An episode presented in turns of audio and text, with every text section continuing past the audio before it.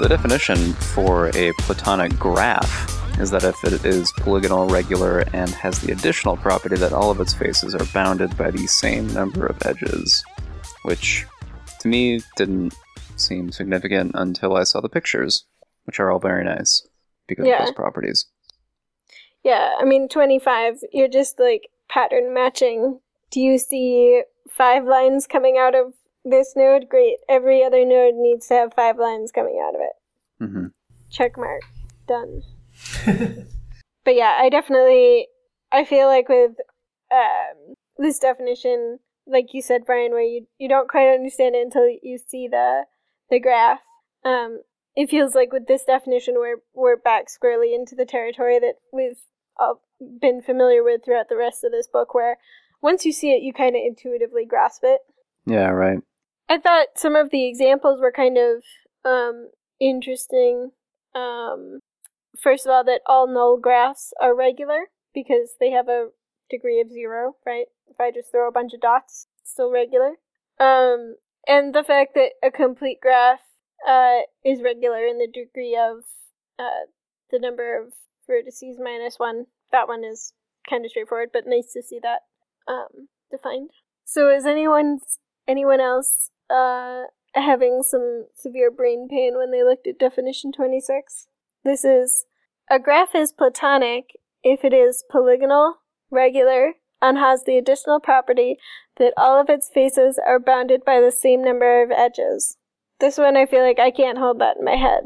Yeah, it took me a while to, I guess, combine all those things into something in my head. Yeah, the illustrations are key.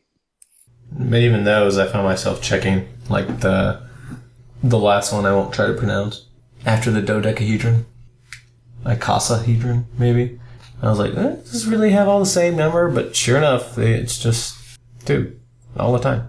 And then it seemed kind of like a like a wasted mental energy because at the end of that that those paragraphs, he mentions that there are only a, a fixed number of, except for cyclic graphs. There's only a, a few graphs that are actually platonic.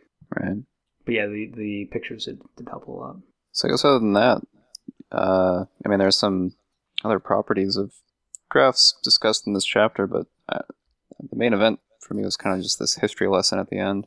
About the Pythagoreans. Yeah, I guess I don't have any like strong comment to make about it, but uh, Yeah, I don't know if we haven't already talked about how crazy the Pythagoreans are. That's Yeah, always it- fun. But I feel like we've it already bears covered repeating that. for sure. Yeah. Yeah, it's kind of strange that these people were labeled as mystics or, or, or crazy people, but they did really important like math things. Well, they were kind of mystics. I mean, like they didn't believe in irrational numbers And, Crazy like, people. and like killed people who proposed the existence of the square root of two. how they interacted with society or what they what they um, actually believe besides you know wikipedia article and a few paragraphs here and there. But um, i always think of them as like these weird like super logical hippies. Because they're like really i don't know. That's just weird. Yeah, like how luxurious must that have been? I mean, this is the time when people don't live past like 40 and like a fever killed people a lot. But like these people have the luxury of sitting around thinking all day, basically, and coming up with these math things and, and being cultish about logic. Like, why aren't you guys like, you know, working to survive more? i'm sure let's see I guess people maybe this that is would just be like 2000 years later right like some sometime 2000 years in the future somebody's going to be uh recording a podcast or whatever whatever they do in the future and they're going to be Uploading saying their mind conversation to the yes to the galactic interweb. exactly and and they're going to be like gosh what were these like silly app developers like doing they weren't like they were thinking about like They thought that TDD was useful. Haha. Just kidding.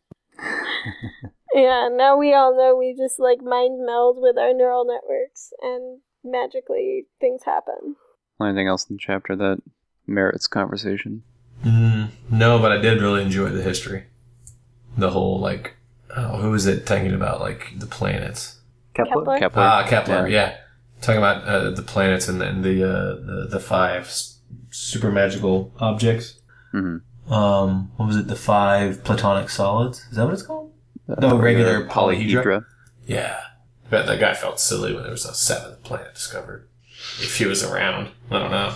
No, there was nothing else graph theory really for me in this chapter.